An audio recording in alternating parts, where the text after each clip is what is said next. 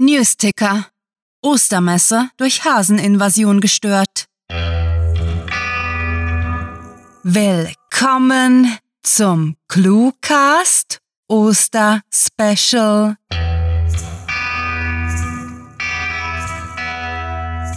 Obacht, Cluecasterinos. Diese Ostern geht voll in die Eier. Oder sollte man über keine verfügen, in die Rübe, sodass einem das Osterkraut zu Berge steht. Wer geglaubt hat, wir feiern in Pastelltönen, hat sich gewaltig am Eierschneider geschnitten. Wir zeigen uns zelebratorisch böse. Wenn ihr also verhindern wollt, dass wir den Osterhasen an den Löffeln durch die Luft schwingen, kann seine Sicherheit mit einem Facebook-Like erkaufen. Jetzt aber ab ins Nestchen, wo wir uns vor dem österlichen Wiedergänger verstecken und sagen, viel Spaß mit der Kurzgeschichte.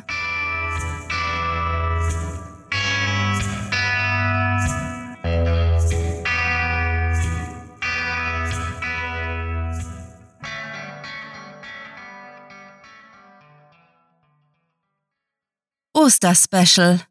Zombies in der Kirche. Erster Teil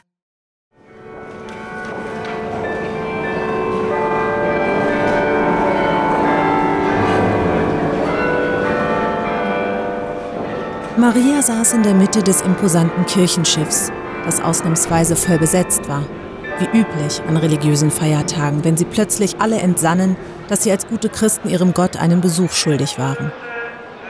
Sie verzog ihre Mundwinkel leicht und unterdrückte ein Grinsen. Sie selbst war nämlich Weihnachten das letzte Mal hier gewesen. Wie für viele andere war Religion für sie mehr Ritual denn Glaube, sodass sie eigentlich nur an den Feiertagen daran dachte, hier hinzukommen. Maria lauschte halbherzig den Worten des Priesters, die dahin plätscherten wie ein Rinnsal zum Frühlingsbeginn, nahm allerdings kaum wahr, wovon er sprach. Was für ein betäubender Tag, sinnierte sie ein Gähnen unterdrückend. Sie streckte sich möglichst unauffällig.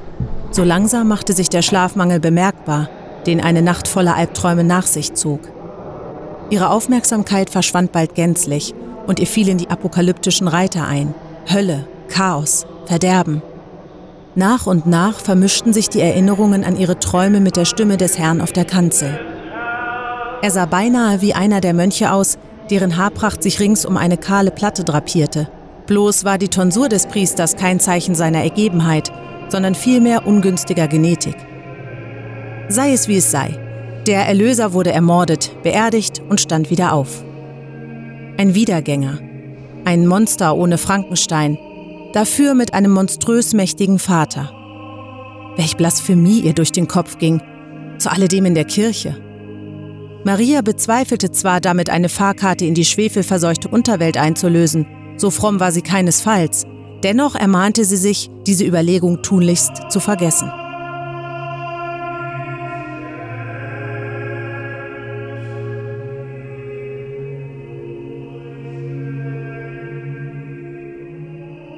Wenige Reihen weiter vorne hegte ein zweiter Kirchgänger unangemessene Gedanken von untoten Heiligen. Gepriesen seist du, Zombie Jesus, spottete Jo gedämpft und erntete dafür ein böses Funkeln von seiner Großmutter. Benimm dich!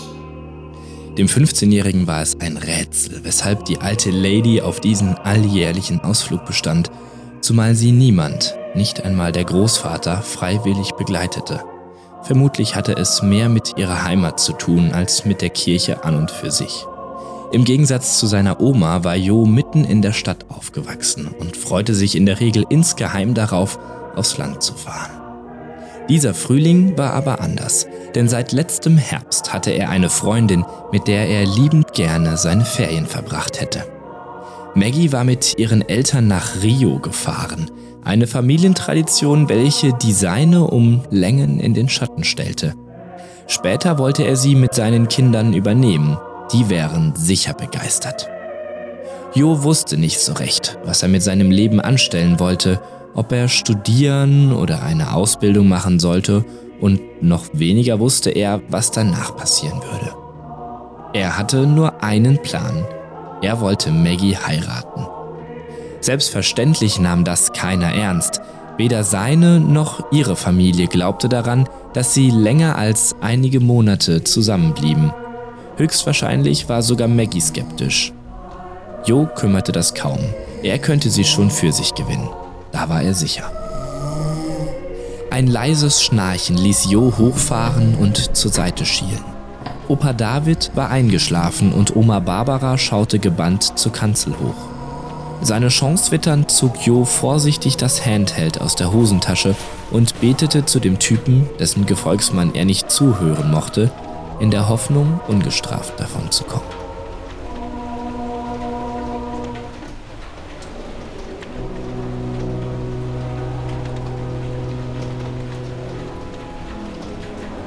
Die dicken Tropfen des Frühlingsregens hämmerten gegen die Bleiglasfenster. Und in den kurzen Augenblicken, in denen die Sonnenstrahlen durch die Wolkendecke zu dringen vermochten, wurden sie durch die Farbschichten sichtbar. Die großen Kreise verharrten eine Weile, schwollen weiter an, rannen schließlich der Scheibe entlang hinunter. Bestimmt hasteten draußen Passanten durch den kalten Schauer, spannten auf dem Weg zur Arbeit, zum Supermarkt, nach Hause ihre Schirme auf oder fanden sich murrend damit ab, nass zu werden. Nicht mehr lange und Maria könnte sich ebenfalls in das launische Wetter stürzen, denn der Priester käme bald bei der Auferstehung Jesu an. Die Informatikerin in ihren 40ern kannte die Geschichte zu Genüge. Stammte sie doch aus einer religiösen Familie.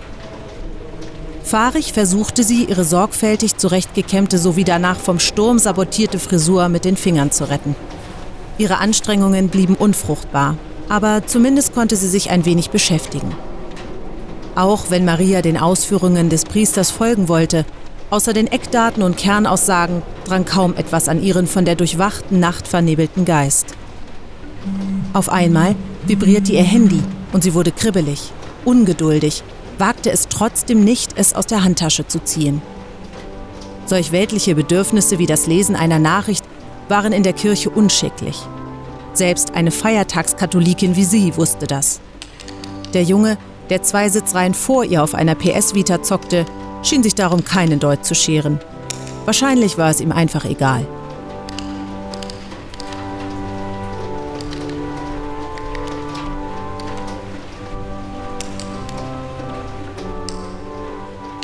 Ein rascher Blick aus dem Fenster bestätigte Jos Verdacht.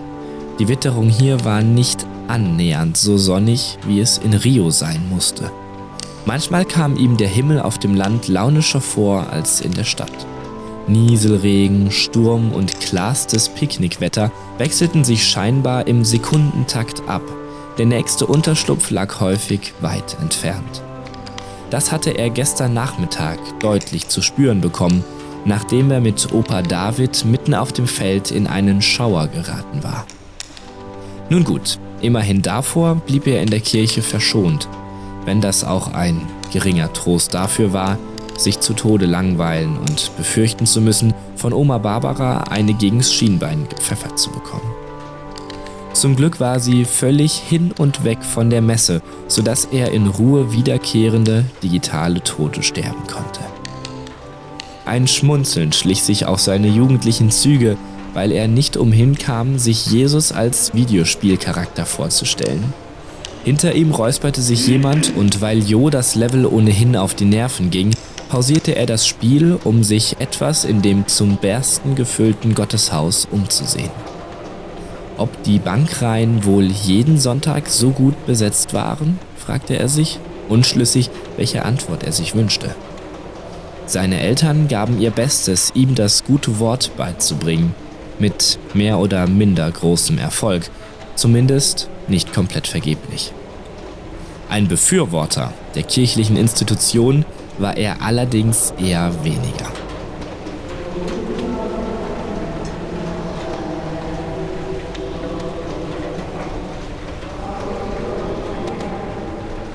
Sie musste etwas verpasst haben, denn der Priester sprach mittlerweile von Liebe und Familie statt von Wasserläufern. War ja klar, er zog seinen Vortrag in die Länge. Schuldbewusst setzte Maria sich bolzengerade hin, strich hektisch ihren Rock glatt und dachte an ihre eigene Familie. Nun, besser gesagt daran, dass sie keine Familie im herkömmlichen Sinne hatte. Keine Ehe, momentan keinen Partner und Kinder sowieso nicht. Ungeachtet, wie sehr sich ihre Eltern bemühten, sie davon zu überzeugen, eigenen Nachwuchs in die Welt zu stellen, Maria hatte sich weder von den mütterlichen Überredungskünsten noch vom enttäuschten väterlichen Kopfschütteln überzeugen lassen. Ab und an bereute sie ihre Entscheidung. Zu gerne wäre sie im hohen Alter umgeben von Enkelkindern, aber meistens war sie rundum zufrieden.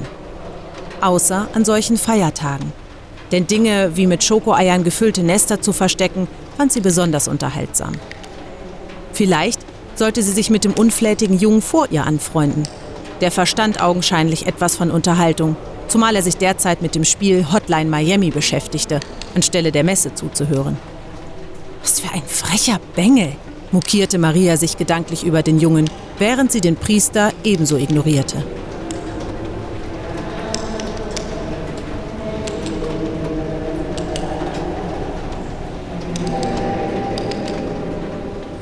Eine seltsame Frau, die mindestens genauso übermüdet aussah, wie er sich fühlte, hatte ihn vorhin eingehend gemustert, was Jo dazu bewegte, sich wieder nach vorne auf den winzigen Bildschirm zu richten. Bald käme der Priester zur Auferstehung des Messias, was ihn erneut an Zombies, dann an Horrorfilmabende und schlussendlich an Maggie denken ließ. Ihm war es absolut unverständlich, wie er die letzten 14,5 Jahre seines Lebens ohne dieses wunderschöne Mädchen hatte überleben können. Sie war es, die ihn zum Lachen brachte, deren Hand er halten wollte, mit der er endlose Diskussionen über Bedeutendes sowie Belangloses führte, die er jetzt so sehr vermisste, dass es schmerzte. Maggie war schlicht und ergreifend perfekt. Nie und nimmer wollte er ohne sie sein. Von all seinen Freunden beneidet zu werden, weil er mit ihr ging, war ein Pluspunkt. Aber so wichtig waren ihm die neidzerfressenen Gesichter wiederum auch nicht. Sag mal, geht's noch? flüsterte seine Großmutter empört. Leg das weg. Äh, Entschuldigung, Oma, begann der ertappte Jo auf eine gezischte Predigt, diesmal von der Oma statt vom Priester, gefasst. Jedoch sollte er von einem ohrenbetäubenden Geräusch gerettet werden, noch bevor die Mutter seines Vaters Luft holen konnte.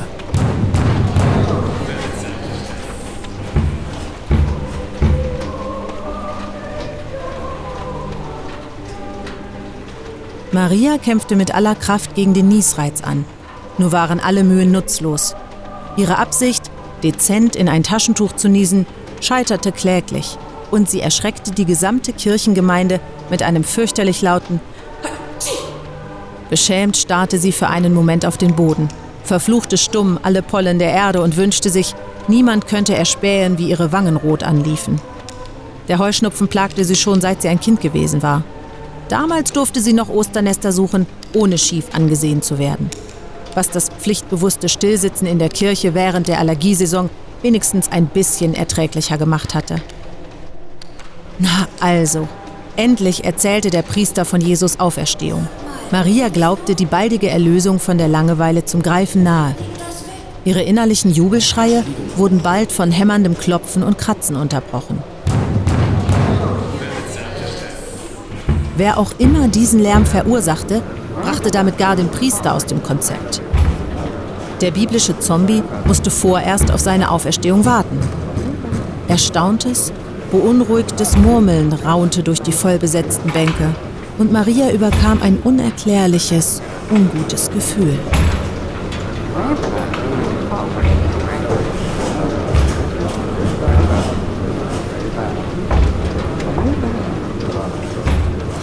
Was ist denn los?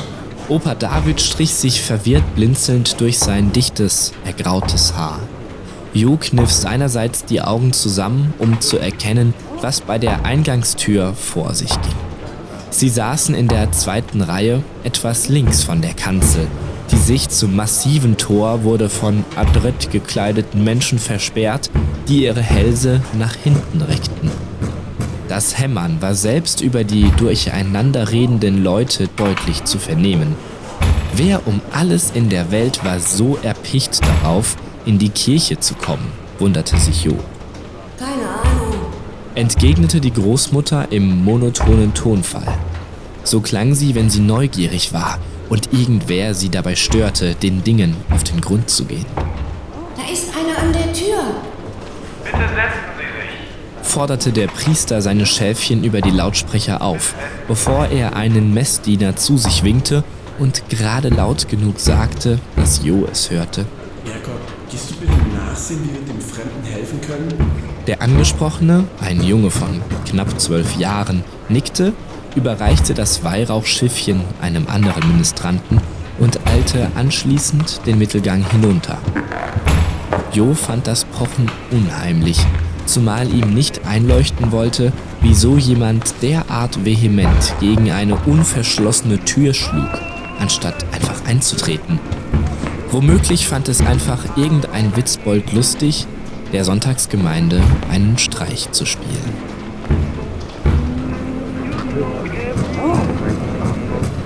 Every Sunday morning.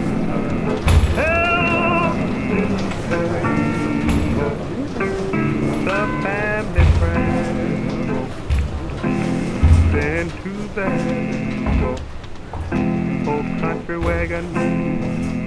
Oh, would feel, oh, Lord, oh, would feel.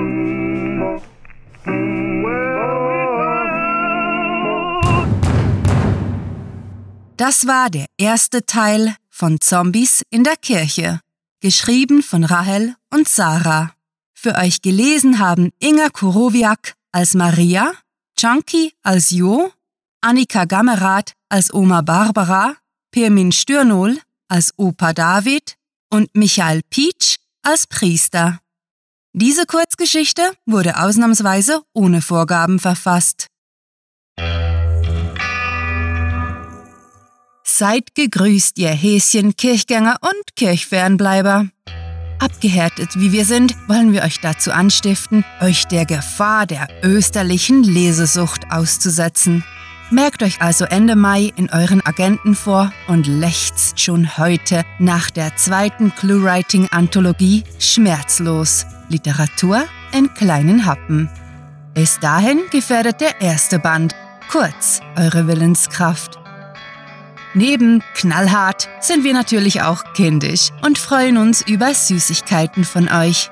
Besucht uns auf patreon.com slash cluewriting und versteckt Leckereien sowie Unterstützung für uns.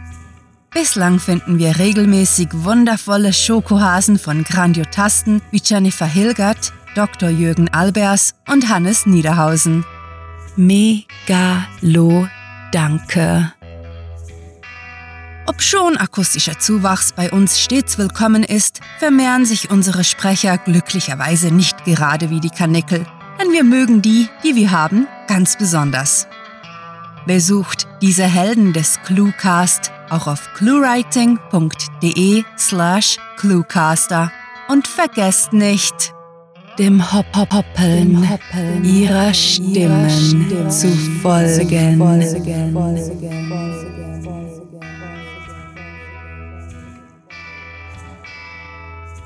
Nebst all der Dramatik ist und bleibt Ostern eine besinnliche Zeit, die man im besten Fall ferienverwöhnt mit Freunden, Familie sowie Cluewriting verbringt. Also schaut bei uns vorbei, schlagt uns Clues vor und behütet eure Hasen vor dem Zombie-Erlöser. Ähm, wenn wir schon von ihm sprechen, ich. Ich. Ich glaube, er hat unser Nestchen gefunden. Psst, seid jetzt ganz still keinen Mucks und schreit bloß nicht. Mit fantastiliardischem Dank fürs Zuhören und den österlichsten Wünschen. Eure Cluecaster.